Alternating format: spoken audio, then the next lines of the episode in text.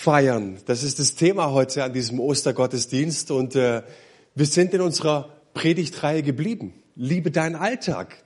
Weil, hey, Ostern, das ist doch die Message. Wir sollen nicht einfach nur eine Kirche gehen, eine Kerze anzünden und irgendwas so ganz geheim in unsere Herzen zelebrieren und nach Hause gehen und die Schokohasen, die verschlingen dann wieder alles sondern Ostern heißt, und das siehst du an den ersten Jüngern, die, die waren überwältigt von einer Freude, von einer Kraft, die waren so sehr überrascht, dass sie nach Hause gegangen sind und sie konnten nicht an sich halten, sie sind rausgegangen und haben verkündet, was Gott getan hat, was passiert ist. Gott will nicht nur am Sonntag gefeiert werden, nicht nur an Ostern, sondern vor allen Dingen in deinem Alltag. Gott in der Welt feiern, da wo du bist und weißt du, Karfreitag sind die Jünger enttäuscht nach Hause gegangen, enttäuscht von dem, dass die Sache mit Jesus nicht aufgegangen ist, enttäuscht, weil ihre Vorstellungen und ihre Wünsche enttäuscht wurden. Es war für sie die dunkelste Stunde, aber was sie dann irgendwann mal realisiert und verstanden hatten, ne, dass das Kreuz nicht eine Strafe für Jesus war, sondern dass das Kreuz Gottes Erlösungsplan für die ganze Menschheit war. Amen. Wir sind eine Pfingstgemeinde. Da sagt man das ab und zu mal. Halleluja, Amen, zumindest an Ostern. Wie kann ich diese Freude, diese Kraft in meinen Arbeitsalltag tragen? Oh, ich dachte, du erzählst mir heute ein bisschen was, was mein Herz warm macht. Nein, ich erzähle dir von der Kraft, die von Ostern ausgeht. Diese Kraft ist ausgegangen und hat so viele Leben transformiert. Und die Jünger verstanden, ne, unsere dunkelste Stunde war Gottes größte Stunde. Und Jesus ist ihnen begegnet und sie hatten auf einmal verstanden, ne, dass Jesus, und hey, mal ganz ehrlich, habt ihr mal darüber nachgedacht, er hatte ja eventuell noch eine Rechnung offen mit ihnen. Sie sind alle abgehauen.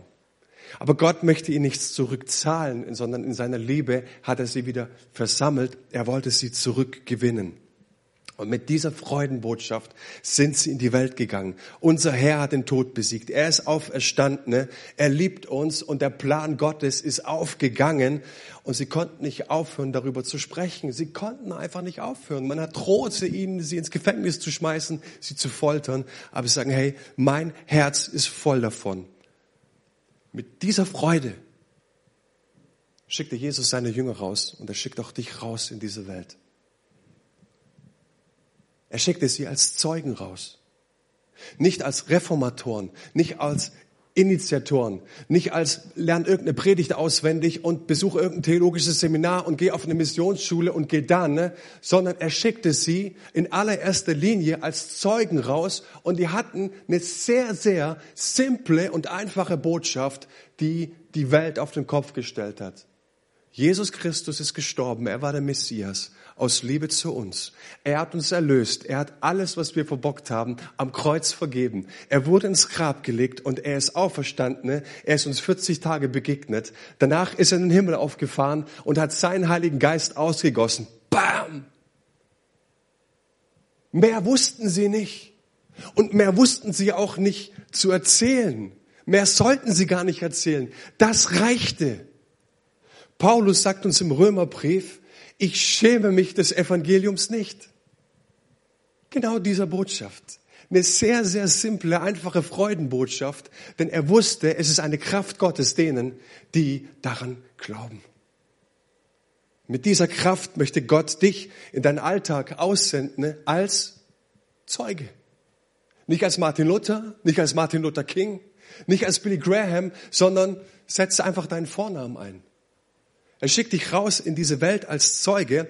Und ich habe das mal gegoogelt. Ich meine, wir wissen alle, was ein Zeuge ist, aber trotzdem nochmal einfach zur Erinnerung. Als Zeuge wird eine natürliche Person bezeichnet, die zu einem aufzuklärenden Sachverhalt eigene Wahrnehmungen bekunden kann.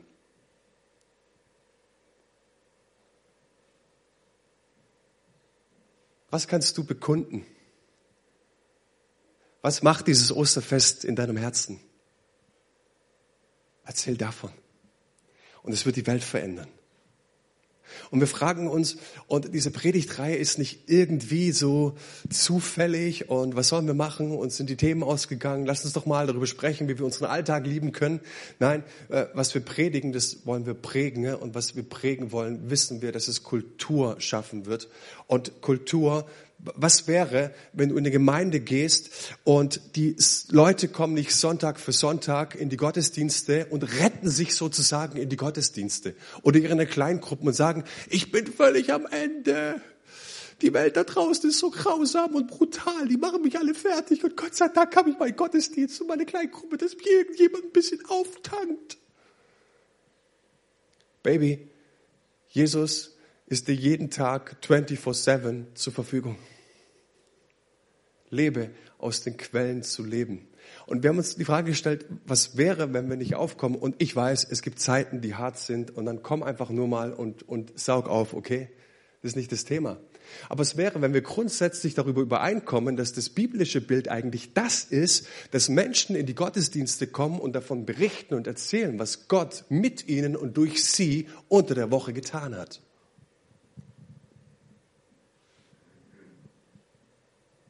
Das sind neutestamentliche Gottesdienste.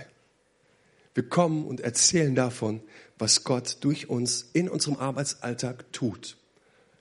Und da geht es nicht nur darum, Gott, wie kannst du mir helfen, mich segnen, durch meinen schweren Alltag bringen, wie kann ich nur bestehen? Gott segne mich, bitte mach meinen Gehaltszettel ein bisschen voller. Äh, aber weißt du, von irgendwas muss ich ja leben, deswegen gehe ich arbeiten. Die Frage ist doch, hey, wer bringt eigentlich Hoffnung in diese Welt? Das bist du und ich. 2011 sind wir nach Leonberg gegangen, haben dort Gemeindegründung gestartet und äh, ich habe da in einem Seniorenheim angefangen, als Haustechniker zu arbeiten. Und als ich da angefangen habe, habe ich der Chefin gesagt, wissen Sie, ich bin in Leonberg, ich komme nicht als Haustechniker zum Arbeiten, sondern ich bin in Leonberg, weil ich den Namen Gottes groß machen möchte. Ich gründe Gemeinde. Und ich ich empfehle jedem Kind Gottes, egal wo du anfängst, an welcher Arbeitsstelle, sag deinem Chef, wer du bist und was deine Hoffnung ist.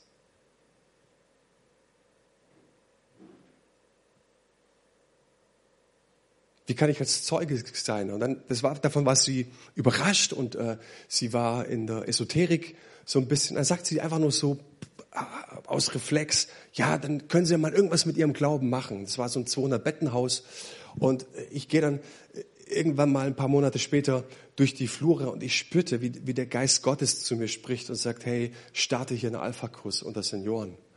Ich dachte, hey, okay, der Gedanke war cool. Ich meine, ich bin initiativ und äh, jo, paar Stunden später gehe ich zu meiner Chefin und sag ihr das, was halten Sie davon, wenn wir hier in diesem Haus für die Senioren, jetzt nicht für die, die gar nichts mehr verstehen, sondern wirklich dies rational aufnehmen können, was halten Sie davon, dass wir einen Alpha-Kurs für Senioren machen? Cool. Ich rufe bei Alpha Deutschland an und ich frage ihn, hey, habt ihr irgendwas für Senioren? Sagt mir der Leiter von Alpha, ihr seid die Ersten ne, in Deutschland, die für Senioren einen Alpha-Kurs machen. Wir haben kein Material für Senioren. Und wir haben den gestartet und weißt du, wie viele Personen am ersten Abend da waren? Mit Angehörigen und Mitarbeitern? 30 Personen. Und nach diesen zehn Abenden haben wir dort eine Gemeinde aus Versehen gegründet gehabt. Wir haben jeden Freitag Gottesdienst gefeiert mit 20 bis 25 Senioren und haben sie zum Herrn geführt. Hey, das Evangelium ist eine Kraft. Und ich sage nicht, ähm, feier an deiner Arbeitsstelle einen Alpha-Kurs, außer wenn der Herr das dir gerade sagt. Wenn der Herr dir gerade sagt, hey, ich glaube, wir sollten sowas in meiner Schule starten, warum nicht? Aber es reicht dieser kleine Impuls, das verstanden, wenn Gott was initiieren will, da ist seine Auferstehungskraft dahinter und mit dieser Kraft rechnen. Sei ein Zeuge. Du musst kein Martin Luther King sein. Aber wir haben erlebt, dass wir Menschen zu Jesus geführt haben. Und je nachdem, was für einen Impuls Gott an deiner Arbeitsstelle gibt, fang an, es zu auszusprechen, fang an, darüber zu beten, ne? weil ich glaube, dass Gott dich als Hoffnungsträger in diese Welt beruft. Ich habe vier kleine Punkte, was dir helfen wird, in deinem Arbeitsalltag Durchbrüche zu erleben. Punkt Nummer eins, du bist reich vor Gott. Sei es auch. Reich sein vor Gott. Was macht dich eigentlich reich vor Gott? Wie zählt Gott eigentlich? Was ist für ihn Reichtum? Und ich glaube, dass das eine grundsätzliche Frage unseres Punktesystems ist. Ich weiß nicht, ob du es gewusst hast, aber egal in welchem Lebensbereich du bist, irgendwo hängt immer so eine imaginäre Punktetafel. Immer. Irgendwas zählen wir immer. Im Fußballstadion ist es so, ähm, äh, zum Beispiel zur Halbzeitpause, da kommt die Durchsage, Stuttgarter Hofbräu, Gottlieb Stadion, Stuttgarter Hofbräu präsentiert die Halbzeitergebnisse. Und was wird da präsentiert? Natürlich die Spielstände. Was für Spielstände? Die zählen die Tore. Und es ist ja auch logisch und klar, dass im Fußball Tore gezählt werden. Was zählst du? Ich stelle fest, dass wenn wir über unser Arbeitsleben sprechen, dann vergleichen wir uns ziemlich gerne. Bin ich best? Ich bin besser als der 1-0. Besser als Johnny 2-0. Besser als der Franz 3-0. Schlechter als der Max 1-3. Versteht ihr? Wir vergleichen uns so einen lieben langen Tag und, und irgendwie sagen wir, der Tag war gut oder schlecht dementsprechend, wie wir gepunktet haben. Wir stehen im Wettkampf. Es geht oftmals um, um Aufstieg oder Abstieg. Wir, wir alle kennen diese Karrieregedanken und grundsätzlich finde ich Karrieregedanken nicht verkehrt. Aber hey, wenn du in diesem Art Punktesystem drin bist und wenn du aus diesem Spiel nicht aussteigst, dann wirst du niemals reich sein können vor Gott, weil Gott anders zählt. Aufstieg gleich Karriere. Habt ihr gewusst, was Karriere ursprünglich bedeutet? Die Herkunft des Namens. Karriere ist, wir ziehen einen Karren hinter uns her. Das heißt, es ist unmöglich, dass du keinen Karren ziehst, also dass du keine Karriere machst. Die Frage ist nur, welchen Karren du ziehst und die Frage ist, wohin du ihn ziehst. Unsere Antwort ist dann, hey, ist doch egal, was ich mache. Ich meine, ich arbeite, um, um, um mein Brot zu erwerben. Und egal, was passiert, Gott wird es schon segnen. Ich gehe meinen Weg, ich habe meine Entscheidung und Gott segnet mich. Ich mache einfach irgendetwas und zur Not frage ich um Rat und zur Not betet meine Kleingruppe und was auch immer.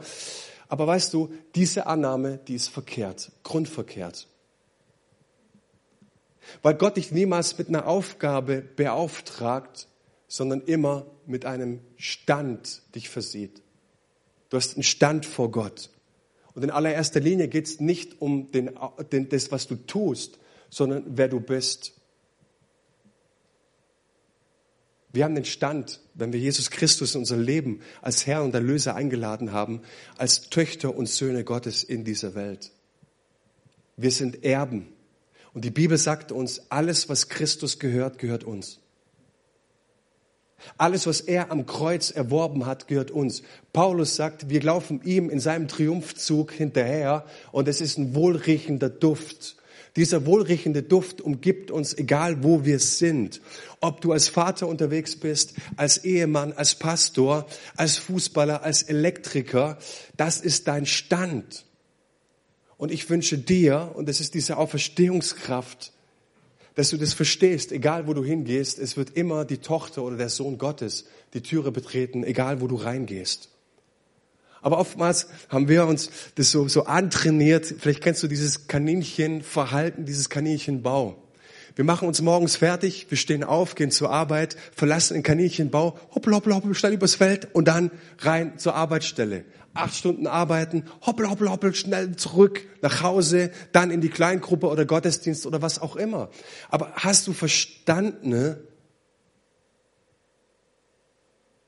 dass du den himmlischen Vater in dieser Welt repräsentieren sollst? Es ist ein riesengroßer Unterschied Weißt du, oftmals sagen Leute, lasst uns Reich Gottes bauen, lasst uns Reich Gottes bauen. Es ist völlig verkehrt. Du kannst das Reich Gottes nicht bauen. Jesus hat das Reich Gottes nicht gebaut, sondern er ist gekommen, um es sichtbar zu machen.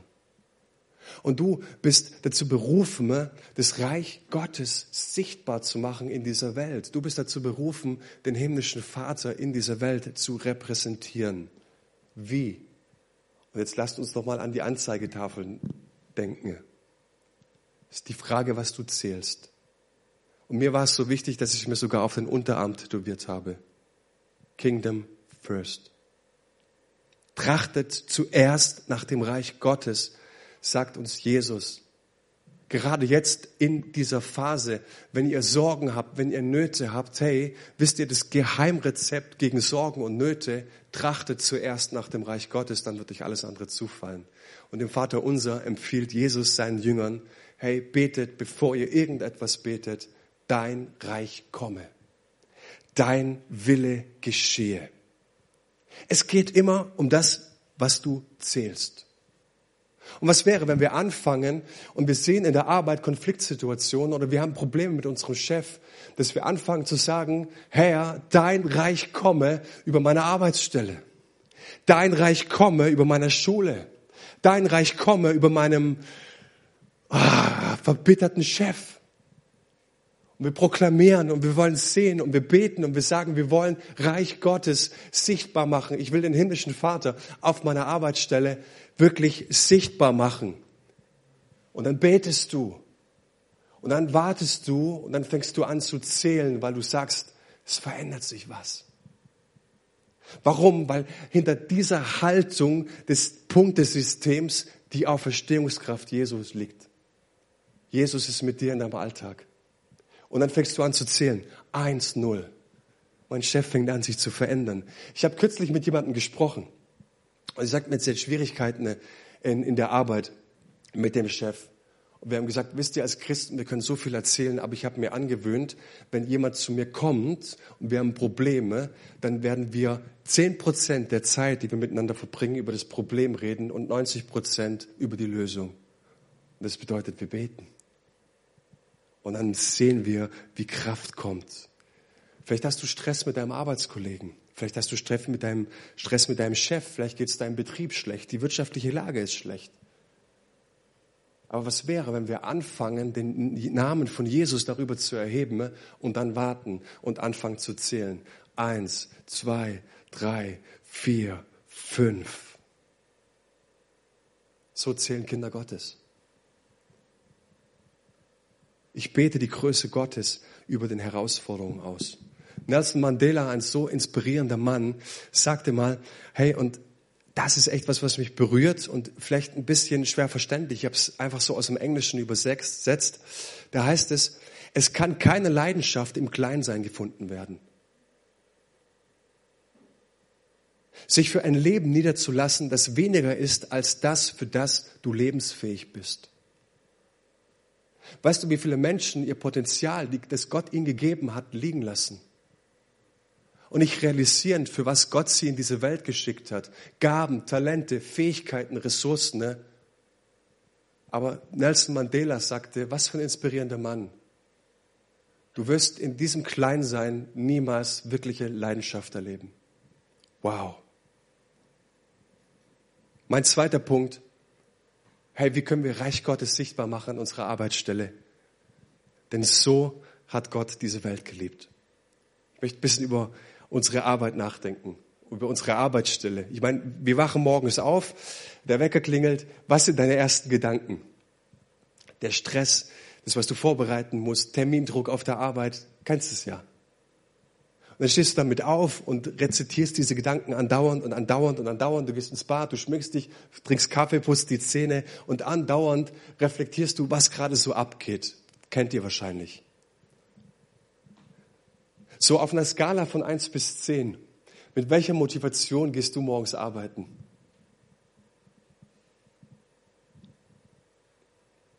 Vier, fünf, wer hat mehr? Sechs, ich weiß es nicht, sieben. Wie denkst du über die Menschen, denen du begegnest?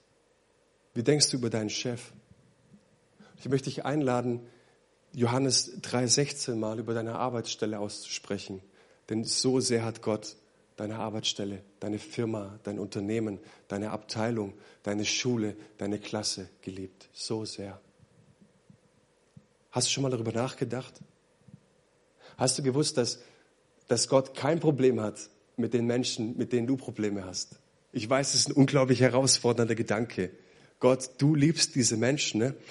Und hey, ich habe das mal gemacht. Fang mal an, ne? ein Blatt Papier zu nehmen und du malst einen Kreis und dieser Kreis ist deine Bubble, in der du dich befindest, ja. Und fang mal an, die Namen einzuschreiben, mit wem du tagtäglich unterwegs bist. Mein Chef, mein Arbeitskollege. Und dann lege ich dieses Blatt Papier hin und ich sage, Gott, es ist für mich unbegreiflich, dass du diese Menschen liebst. Aber ich weiß, Römerbrief, Kapitel 5, Vers 5, du hast deine Liebe in unsere Herzen ausgegossen. Ich muss nicht um ein kleines bisschen Liebe bitten, ne? aber ich will dich bitten, dass du den Kanal stellst, dass du Herzen verbindest, dass diese Liebe fließen kann. Mach das, was für mich unmöglich ist. Gott, zeig mir, wie sehr du diese Menschen liebst. Weißt du, wer Menschen bewegen will, der muss sie berühren. Und die Frage ist, mit welchen inneren Bildern wir in Berührung sind. Hast du gewusst, dass 80 Prozent der Deutschen ihre Arbeit als milde Krankheit erleben? Sie sagen, meine Arbeit ist wie eine Erkältung. Von Mittwoch bis Freitag halte ich schon irgendwie aus. Aber wenn du mit diesen inneren Bildern arbeiten gehst, ich gehe in die Arbeit, mein Chef wird mich zu Sau machen, mein Chef ist ein Verpeilter, mein Chef ist was, was ich wäre, dann wirst du erleben, dass diese Bilder dich eigentlich müde machen. Und diese Bilder, die kreieren in dir ein Verhalten gegen den Chef, gegen die Kollegen, gegen diese Welt, gegen das Leben. Und auf einmal merkst du, wie du mit Kollegen zusammenstehst und dauernd mitfluchst und lästerst über all das, was verkehrt ist. Und dann gehst du mit einem schlechten Gewissen nach Hause. So ging es mir oftmals. Und ich sage, hey, das ist doch nicht das, für was ich lebe. Warum? Weil wenn ich vor Gott komme und sage, Gott, ich bitte dich, dass du diese inneren Bilder korrigierst.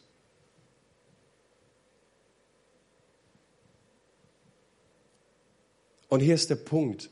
Wenn du nicht mit, mit Gottes Gedanken übereinstimmst, dann wirst du diese Kraft an deiner Arbeit nicht erleben. Wir müssen mit Gottes Gedanken übereinstimmen, was er über unsere Arbeitsstelle denkt. Und Paulus sagt uns im zweiten Korinther, Kapitel 10, wir leben zwar in dieser Welt, aber das heißt noch lange nicht, dass wir so kämpfen, wie die Welt kämpft wir, die Waffen, mit denen wir unseren Kampf führen, sind nicht die Waffen dieser Welt. Es sind Waffen von durchschlagender Kraft, Ostern, die dazu dienen, im Einsatz für Gott feindliche Festungen zu zerstören.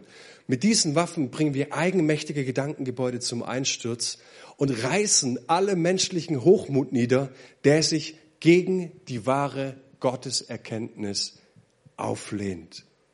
Weißt du, was uns der Apostel Paulus hier sagt, wir müssen aufpassen, mit welchen Gedanken wir uns verbinden.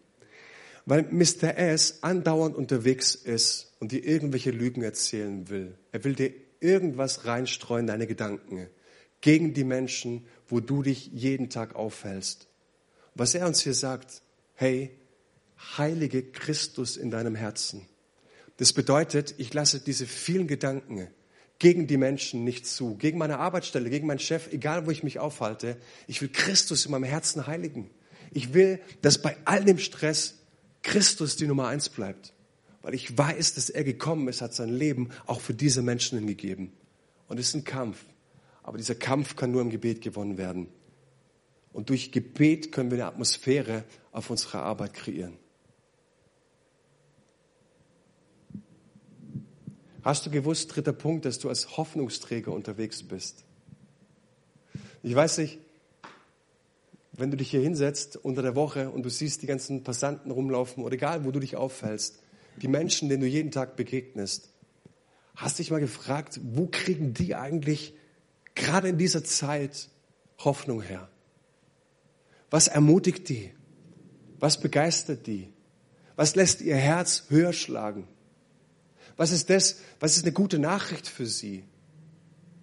Und ich merke, dass wir gerade in diesen Zeiten nicht so viel gute Nachrichten haben. Und wir hören die ganze Zeit von, die Intensivstationen sind voll. Und wir hören die ganze Zeit davon, wie viele Menschen sterben und die Sterblichkeitsrate und so weiter. Aber wisst ihr, was wir dagegen halten können? Und ich milder diese Pandemie damit nicht ab. Ich bin kein Corona-Leugner, okay? Es ist schlimm. Aber hey, die Nachricht von Ostern ist, wir alle müssen sterben. aber wir werden nicht mehr tot sein. Okay? Wir alle müssen sterben, aber wir werden den Tod nicht schmecken, weil Jesus Christus von den Toten auferstanden ist. Und wenn du ihm gehörst, wirst du den Tod auch nicht mehr schmecken. Glaubst du das? Oh, das ist eine Wahnsinnsbotschaft. Er hat das Grab verlassen. Wie viele Menschen bekommen Ermutigung von dir? Beziehungsweise, wie viele Menschen wissen von dir, von deinem dunklen Geheimnis, dass du sonntags in die Kirche gehst? Ich erzähle es lieber nicht, weil es könnte Probleme geben. Die Menschen könnten über mich lachen. Es gibt so einen ganz, ganz tollen Vers. Petrus, einer der besten Freunde von Jesus, erzählte ihn später. Und da heißt es im 1. Petrus Kapitel 3, fürchtet euch nicht von ihnen und lasst euch nicht erschrecken. Heiligt vielmehr in euren Herzen Christus, den Herrn. Seid stets bereit, jedem Rede und Antwort zu stehen, der von euch Rechenschaft fordert über die Hoffnung, die euch erfüllt. Ich habe lange Zeit gedacht, oh Mann, das ist voll der Stressvers. Ich muss jederzeit Rede und Antwort stehen, egal wo ich bin, in der Toilette, in der Teeküche, auf der Arbeit, egal was. Ich muss ständig von Jesus erzählen. Und wir sollen Rechenschaft ablegen vor denen, so ein bisschen Druck und Gerichtsverhandlung. Aber weißt du, was dieser Vers noch sagt? Das habe ich lange Zeit nicht gelesen. Du sollst nicht erzählen, was dein Pastor dir am Sonntag erzählt hat. Du sollst den Leuten auch nicht irgendwelche netten Geschichten erzählen, sondern du sollst den Leuten erzählen, welche Hoffnung dein Herz erfüllt hat. Welche Hoffnung trägst du im Herzen? Ist es das, dass es unser Herz höher schlagen lässt, dass es eine Freude ist, dass wir wissen, unser Herr hat den Tod besiegt. Ich werde auf ewig mit ihm leben. Das ist eine Freude, das ist eine Perspektive in meinem Herzen. Ne? Und weißt du, was die Bad News für viele Kinder Gottes da drin ist? Ich weiß, am liebsten würdest du hören, diese drei Punkte, liebe Freunde, die könnt ihr immer und überall erzählen und die wirken und die funktionieren. Aber es geht darum nicht. Was Menschen heutzutage brauchen, ist die Hoffnung, die dein Herz erfüllt. Was kannst du den Menschen erzählen? Was erfüllt dein Herz wirklich? Und ich will dir Mut machen, wenn du als Kind, als Tochter Gottes heute Morgen hier bist, den Livestream siehst oder das Video irgendwann mal anders siehst. Jesus hat mit seinem Blut dafür bezahlt, dass dein Herz hoffnungsvoll ist. Dass du in deinem Herzen die beste Botschaft dieser Welt tragen kannst. Eine Botschaft, die dich erlöst und befreit hat. Und wenn du heute Morgen hier bist und du merkst, hey, irgendwie in meinem Herzen ist nichts mehr, dann lade ich dich ein, vor das Kreuz zu kommen. Ich lade dich ein, vor Gott Zeit zu verbringen und zu fragen, Gott, was ist in meinem Herz verschütt gegangen, dass ich nicht mehr mit dieser Freude unterwegs bin, dass ich nicht mehr mit dieser Leidenschaft unterwegs bin, dass da jegliche Hoffnung verloren gegangen ist. Weil weißt du, diese geteilte Hoffnung ist die größte Freude dieser Welt. Ich habe das noch nie erlebt, dass wenn du Menschen gesegnet hast, dass wenn du für Menschen gebetet hast, dass, sie, dass du sie eingeladen hast, in, in äh, ihr Leben Jesus anzuvertrauen, dass du Menschen eine Perspektive gegeben hast, dass du Menschen aufgeholfen hast. Ich habe noch nie erlebt, dass ich mich nicht gefreut habe wie ein kleines Kind. Diese geteilte Hoffnung ist unsere größte Freude. Und ist die Botschaft von Ostern. Also erzähl Menschen keine Märchen, irgendwelche abstrakte theologische Geheimnisse, sondern erzähl Menschen, was dein Herz erfüllt. Und wisst ihr, es gab eine Frau, die hätte meine Mama sein können, die hat mir vor vielen Jahren von Jesus erzählt. Und die hat eigentlich alles verkehrt gemacht, was man verkehrt machen kann in puncto Evangelisation. Aber weißt du, warum ich in den Gottesdienst mitgegangen bin? Die Einladung war auch miserabel. Aber ich habe gemerkt, die hat was in ihrem Herzen, das will ich auch. Und der beste Evangelist und der beste, äh, der, der beste Verkündiger bist du, wenn Menschen spüren, dass da in deinem Herzen etwas ist, was vollkommen anders ist, was diese Welt nicht in sich trägt. Mein letzter Punkt. Hey, Rückschläge gehören dazu. Und das ist, glaube ich, unsere größte Scham und unser größter Fehler, dass wann immer und wir uns outen, ne, wann, kennst, kennst du das so ein bisschen, was hast du Sonntagmorgen gemacht?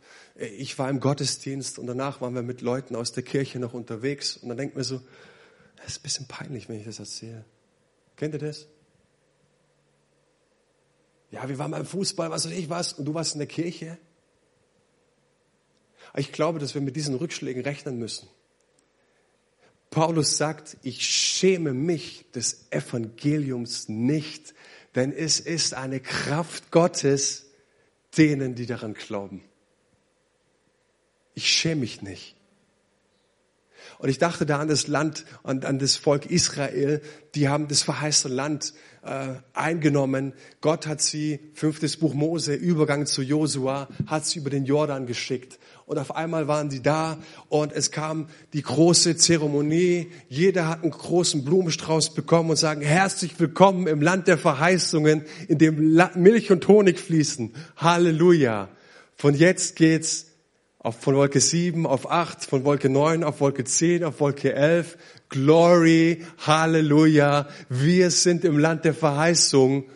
Und dann heißt es auf einmal, Gott wollte den Bund mit denen schließen.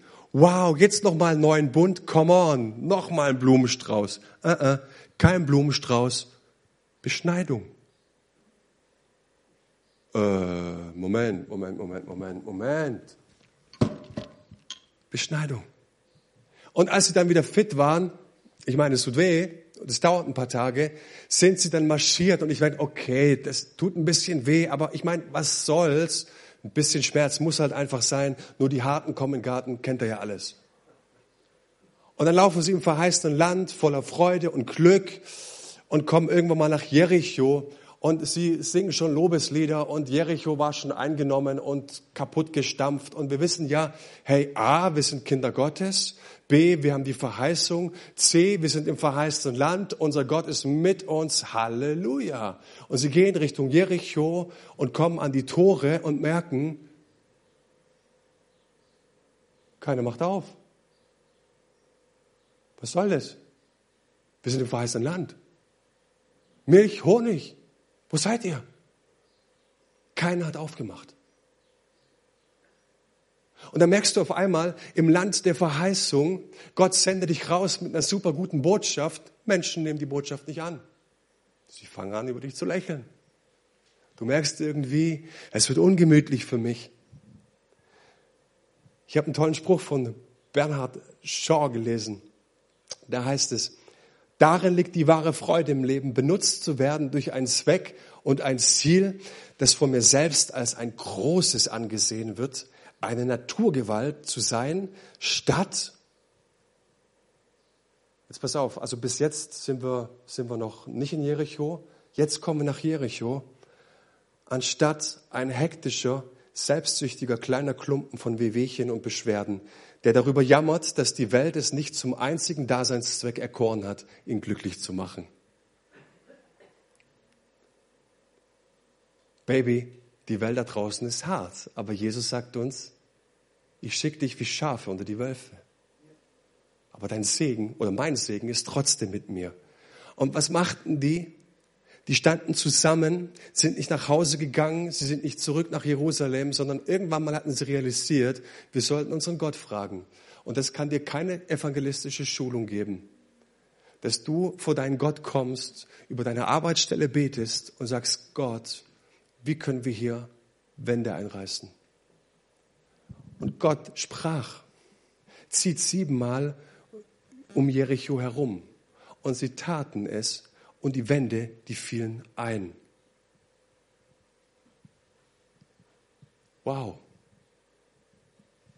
Reggie Jackson, wer kennt ihn? Einer der berühmtesten Baseballer, die es jemals gab. Der erfolgreichste Baseballer in der Geschichte. Die meisten Home Runs geschlagen. Wisst ihr, was das Problem ist? Wir erinnern uns immer an die Home Runs. Aber wisst ihr auch, dass Reggie Jackson die meisten Strikeouts hat? 2600. Niemand hat mehr Fehlschläge als Reggie Jackson.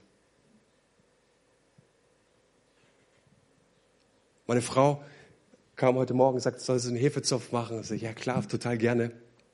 Ähm, und sie sagte, ja, aber die letzten zwei sind nicht so gut gelungen. Und ich habe sie ermutigt, hey, mach's nochmal. Mach nochmal, der wird schon gelingen. Und dann habe ich ihr heute Morgen die Geschichte von Reggie Jackson erzählt. Mach's nochmal, Mann. Du brauchst die Strikeouts. Du darfst anfangen. Ich schäme mich des Evangeliums nicht.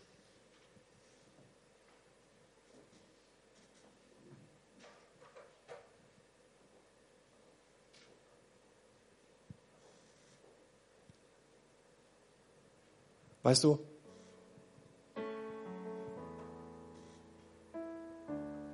dass Gott diese riesengroße Sehnsucht hat, dass du stolz bist auf deinen himmlischen Daddy? Ich habe einen riesengroßen Wunsch für dich heute Morgen. Dass du Ostern betrachtest und sagst, ich will rausgehen, es in dieser Welt feiern, weil ich stolz auf meinen Papa bin, mein Papa im Himmel. Das, was er getan hat, guckt es euch an. Wahnsinn. Was für ein Wunder er vollbracht hat. Und diese Kraft erleben Menschen heute. Menschen sitzen hier unter uns, die diese Auferstehungskraft in Form von Wundern erlebt haben. Ich bin stolz auf meinen Daddy. Letzte Geschichte. 2012 waren wir in, in Kassel auf einem Evangelisationseinsatz.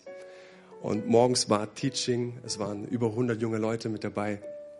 Und äh, dann machten wir Lobpreis, Teaching, Lobpreis. Wir waren on fire. Und dann sind wir mit dem Bus in die Stadt gefahren und wir wurden dort abgesetzt. Und äh, dann ging es erstmal zum Mittagessen. Und wir kommen in diesen McDonald's rein. Und es waren hunderte von Leuten. Das war so ein offener McDonald's, das war im Untergeschoss. Und da war noch ein Café mit da dran, alles offen. Hunderte von Leute, hunderte von Menschen waren in diesem McDonald's und ein 16-jähriges Mädchen, während wir in der Kasse stehen, die springt auf einen Stuhl. Macht euch keinen Stress mit der Kamera. Und sie fängt an zu erzählen, was für eine Hoffnung sie in ihrem Herzen hat. Sie sagt, ihr wisst ihr was? Ich bin so stolz auf meinen himmlischen Daddy. Ich bin so froh über das, was er in meinem Leben getan hat. Ich habe die beste Botschaft dieser Welt in meinem Herzen und ich bin hier, um es euch zu verkünden. Und sie erzählt es und ich dachte, hey, irgendwann, irgendjemand zieht sie runter. Nein, die Leute waren mucksmäuschenstill und hören diesem Mädchen zu. Als sie fertig war, läuft sie rot an und geht runter und denkt sich, okay, ähm, wow, äh, ich gehe da mal. Und sie geht raus und wir beobachteten, ich bin mit raus, dass vier Mädchen in ihrem Alter mitkommen und so sehr berührt waren von dem, was dieses Mädchen getan hat. Dass dieses Mädchen stolz auf etwas ist, dass dieses Mädchen eine Hoffnung trägt. Und woher bekommt dieses Mädchen so viel Mut? Und zehn Minuten später legen diese vier Mädchen ihr Leben in die Hände von Jesus. Wow. Ich schäme mich des Evangeliums nicht. Und ich bin stolz auf meinen Papa, was er an Ostern gemacht hat. Es ist eine Kraft. Wollen wir gemeinsam aufstehen? Ich würde gern für euch beten.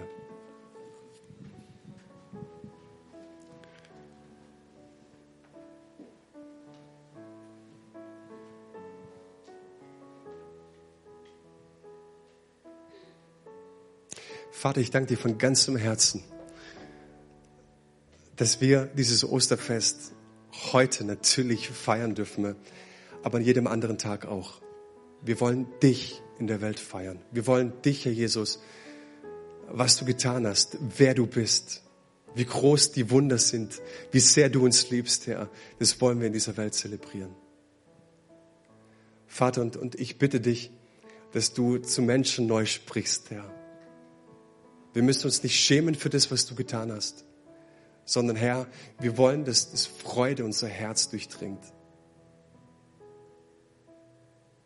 Und ich bitte dich, dass du in viele Herzen, die jetzt zuhören, dass du dein Wunder neu hereinlegst. Ihnen neu die Augen öffnest für das, was du an Ostern getan hast. Dass diese Kraft auch in ihrem Herzen lebt. Dass du es bist, Herr Jesus, der vom Grab auferstanden ist. Ach, dass du unseren Tod hinweggenommen hast dass du uns befreit hast von all unseren Sünden, von all unserer Schuld und dass diese Kraft, die so viele Menschen heute noch vom Krebs heilt, von Süchten befreit, das Blinde sehen werden, das Lahme gehen, auch heute noch, dass diese Kraft mit uns im Alltag ist. Wir wollen uns nicht für das schämen, was du getan hast, sondern mit Freude rausgehen, sagen, Daddy, du bist mit uns. In Jesu Namen. Amen.